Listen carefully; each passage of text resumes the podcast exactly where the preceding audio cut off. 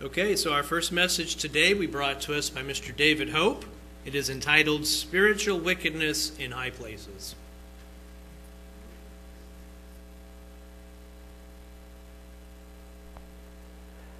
Thank you, Sean. Good afternoon, everyone. Good to see everybody here, and our visitors, and, and people we haven't seen in a while.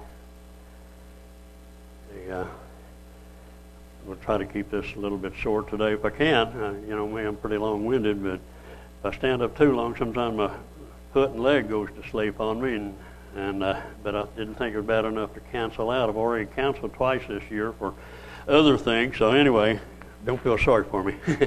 I'm playing the violin today. Anyway, this is not intended to be a feel good message, although I like feel good messages. Uh, uh, what precipitated this is really basically what a lot of was going on in the world right now, and it's really, really difficult to get away from it. You're, you know, even if you quit watching the news and don't see anything, you don't uh, get on computer and Facebook and all that, you may get stopped out going down the road, you know, with a riot or something. You never know what's going to happen. Uh, it just seems like for the last several months, we've had a lot of violence, a lot of destruction, a lot of law breaking that, that you would not believe people could get by with breaking the law, disrespect for personal property and private property shutting down, like I said, shutting down highways and streets, riots all over the place. I never dreamed in my wildest imagination that it would be this way in, in, in our country of America. Uh, just this week here in America, Palestinians were attacking Jews. Right here in America, groups of Palestinians were attacking Jews, destroying the Jewish property, beating them up, and even somewhat a few months ago, and I think it's even carrying on now, some of the outdoor uh, eating places, people would come up and they'd say, Are you Jew? And they'd start beating them up. They found out they were Jew. And uh, my opinion, you know, we're, we're pretty close to the Jews in a sense, you know, compared to what a lot of other religious people. And we know religion is under attack in other places, it's getting worse, and it's spreading our country even more so. And uh, but we, we, since we're Sabbath keepers, that kind of makes us a little closer to the Jews, a little easier to hate. Uh, we do the holy days, which a lot of some Sabbath keepers don't do that, and that makes us a little closer to the Jews. So if they hate Jews, they're going to hate us too. Besides, they hate religion. They're, they they don't want religion anywhere around. Murder and violent crimes have are, have escalated tremendously. I don't have the statistics before me right now, but a lot of cities, the murder rate and, and the violent crime and rape and things of this nature, nature has gone up tremendously. And a lot of that is in the areas where they have defunding of the police. And I cannot believe that, you know. Let's just cut back the police departments because they're bad people like someone said, well, if you have a problem, somebody breaking in your house, we'll call a social worker. You know, they'll come and help you out. That's what they're wanting to do. They're wanting to use psychology on these people and and leaving the others, let the others go. So when I'm talking, I'm talking to myself as much as anything. I really wanted to give uh, another message on uh, a little more positive and you know gardener mind and and uh, so this is really going to help me anyway. But uh, we'll go to the uh, New Testament first of all. Go to Hebrews, not Hebrews, uh, Ephesians, the sixth chapter, and this is something that should be on everyone here's mind since we covered uh, in our Bible study what a six or seven week Bible study, which is very interesting, very profitable, I think. But I'm just going to pick out a little bit here at the end of the uh, Ephesians, Ephesians 6, right now 10 through 12. Finally, brethren, and we've heard this, like I said, many a time, many, many times. Finally, brethren, be strong in the Lord and in the power of his might. The power of his might. put on the whole armor of God. And we've heard so many good messages about the armor of God and, and the analogies given on those. Put on the our whole armor of God that you, you know, you and me, may be able to stand against the wiles of the devil. For we wrestle not against flesh and blood, but against principalities and powers, against the rulers of darkness of this world, against spiritual wickedness in high places. So if we take that, and some people they're either agnostic or or, or uh, uh, atheist altogether, they may not get anything out of this at all. But if you're a Christian, it kind of makes sense to realize, you know, average people will not act the way our country has gone. You know, our Constitution, our laws, the things that we've done for the last two or three hundred years you know, and, and for us to do and allow those kind of things to happen in our country, it, you know, it has to be something other than uh, stupidity. It's principalities and powers, law breaking or e- law breakers in a lot of places, a lot of uh, cities in America are even protected. They protect some of the rioters, they, they put them in jail. They have to do a little bit of something. This was back before some of the police department uh, got handcuffed so bad that they can't do anything. But so at first, you know, in some of the cities, uh, some of the large cities, they were uh, locking them up anyway. Well, some of their high politicians were bailing them out. Some of the government officials in those areas were were bailing them out. So really, they didn't get a penalty. Many times in the past, God pleaded with His people that His ways are good for them. We have gotten away for that, and, and you know we've talked about this. Uh, many of our men here have talked about this. Uh, you know, especially the last six months, maybe year, year and a half. Uh, go we'll go briefly over to Deuteronomy sixth chapter, and, and and like I said, this I didn't say it, but uh, this is a familiar uh, chapter. Also, I'm going to read uh, Deuteronomy six one through nine. Moses had already talked. I mean, was uh, God had been talking to Moses. The Israelites were afraid they didn't like the noise that God was making up on the mountain all that, so they wanted Moses to be the emissary, to be the one talking. So God was telling Moses, says, Now these are the commandments and statutes and judgments which the Lord your God commanded to teach you, commanded to teach you, that you might do them in the land wherein you go to possess it. And that, hap- and that applies anywhere we are.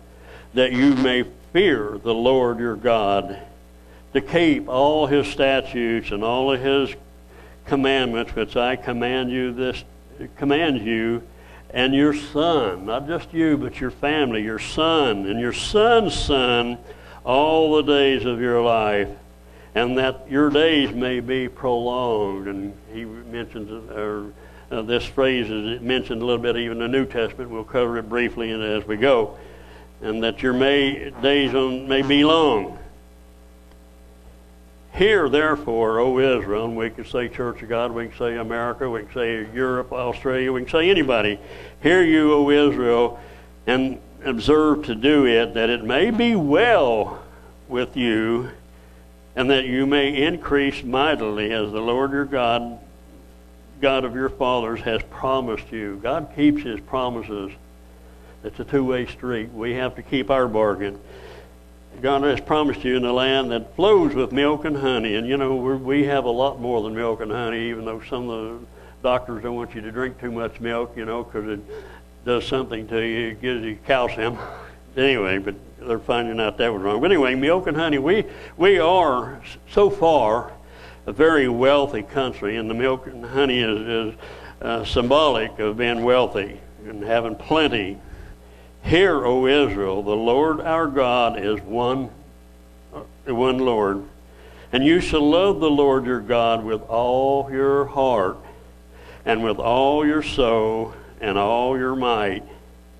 And I think the longer we're around uh, God's Word and put it to test, I think it's easier and easier to love God and to realize, you know, as David said in some of his things, how good and wonderful God's law is.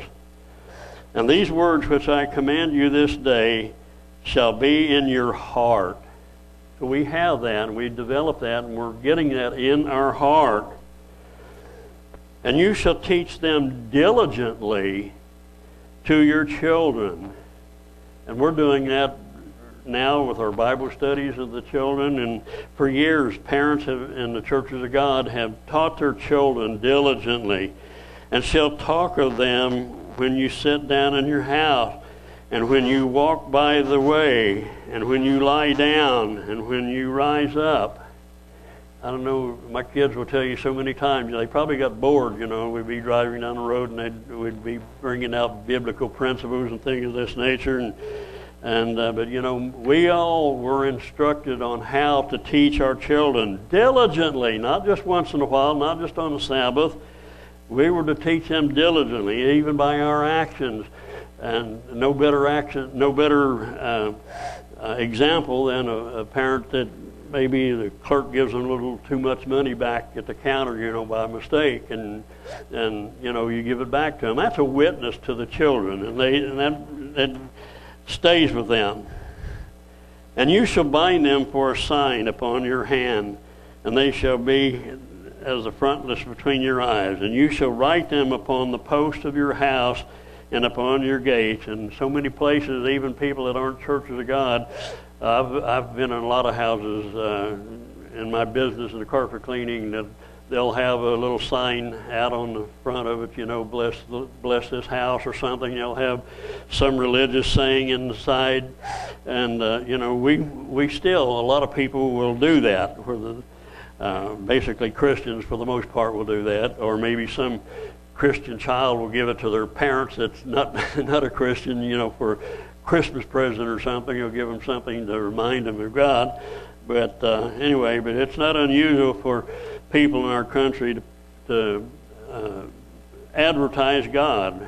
And I think even at one time, uh, uh, some of our people here had on their license plates out in the parking lot, you know, uh, about God. Saturday is still God's Sabbath or something. But anyway, we, we, we take that to heart. Deuteronomy 6, 17 and 18. I skipped a little bit in through here. You shall, as I said a while ago, you shall diligently keep the commandments of the Lord your God and his testimonies and his statutes which he has commanded you. Verse 18, and you shall do that which is right and good in the sight of the Lord, that it may be well with you. You know, we've even given messages on scripture after scripture how, how much better off we are if we keep God's commandments and, and teach others to do that, that it may be well with you, that you may go in and, and possess the land which the Lord your God swore by your, to your fathers.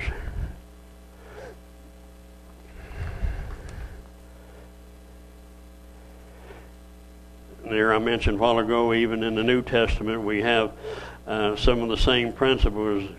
Uh, Ephesians 6 again, verse 1 through 3, breaking in. Children, obey your parents in the Lord, for this is right. Honor your father and your mother, which is the first commandment with promise, that it may be well with you and that you may live long on the earth.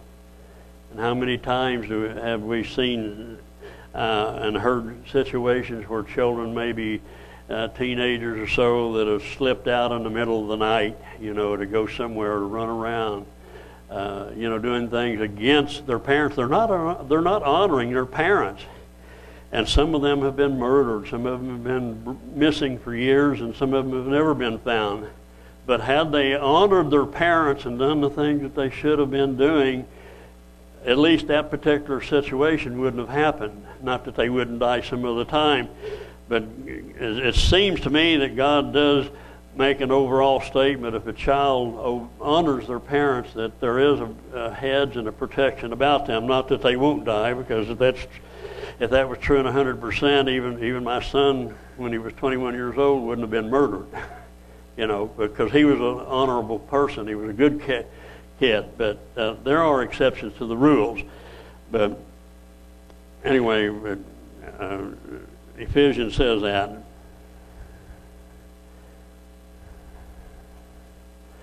And warnings were not heeded for the most part, you know. God, and there's so many scriptures, like said, you know, we can take our concordance and our, especially the computers, that it's so easy to get scriptures and cross references and all that. You know, you can have scriptures running out each year. You know, you don't even have enough time to print them on your printer. But uh, a lot of scriptures talk about uh, God warning Israel, warning His people, warning Judah. And that same warning goes to basically the, the Gentiles and other people. But for the most part, the warnings were not heeded. Now, we, we know of a very classic example of, of Nineveh, you know, Noah when he, uh, Noah, Jonah, when he came off the, uh, uh, got, got swallowed with a great fish and came up and, and he talked about uh, Nineveh was going to be destroyed in so many days. And, and Nineveh actually repented. So we, we have some major examples that God does keep his promise. Jeremiah 7:22 through 28. Here's one example of, of, of, Jeremiah. For I spoke not unto your fathers, God talking. I spoke not unto your fathers, nor commanded them in the day that I brought them out of the land of Egypt concerning burnt offerings or sacrifices. So you know, when we came out, we didn't we didn't even talk about sacrifices and all that. And we realized from the scriptures that was added because of their transgression. But but this thing commanded I them, saying, Obey my voice, and I will be your God. And you shall be my people, and walk you in all my ways that I have commanded you, that it may be well with you. So many places it says, You are really better off if you keep God's laws and His commandments and His judgments and practice them the best you can. Verse 24 But they hearken not nor inclined their ear, but walked in the counsels and images or imaginations of their evil heart. And so many scriptures we can talk about too that, that talks about the evil heart, the, what people think about continually, and, and as a heart thinketh, so is he. You know, whatever you think about, you'll end up doing it. And I gave a message here a while back. If we give just a little inkling of, of thinking maybe a good thought about doing a particular sin that we're working on, if we don't control that, we will do it. We, in some cases. But uh, anyway, the imagination of their heart.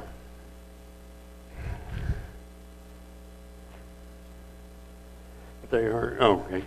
Verse 25. Since that day, since the day of your fathers came forth out of the land of Egypt, and to this day, I have even sent unto you my servants, the prophets, daily rising up early and sending them. And how many times, even in our country, do we have? I don't don't know if you call them prophets, but some people might try to say they are. But you know, some of the religious preachers are are, are warning people. Even we, as the churches of God, for years have warned our country and and the uh, other countries and other languages what's going to happen. God said this will happen. You know, we're talking about the blessings and cursings over Deuteronomy and over in there. That if you do this, good things are going to happen. If you do the other, bad things are going to happen. But anyway, God, for years and years, all down through history, has has uh, warned the people. Yet they hearken not unto me, nor incline their ear, but harden their neck they did worse than their fathers.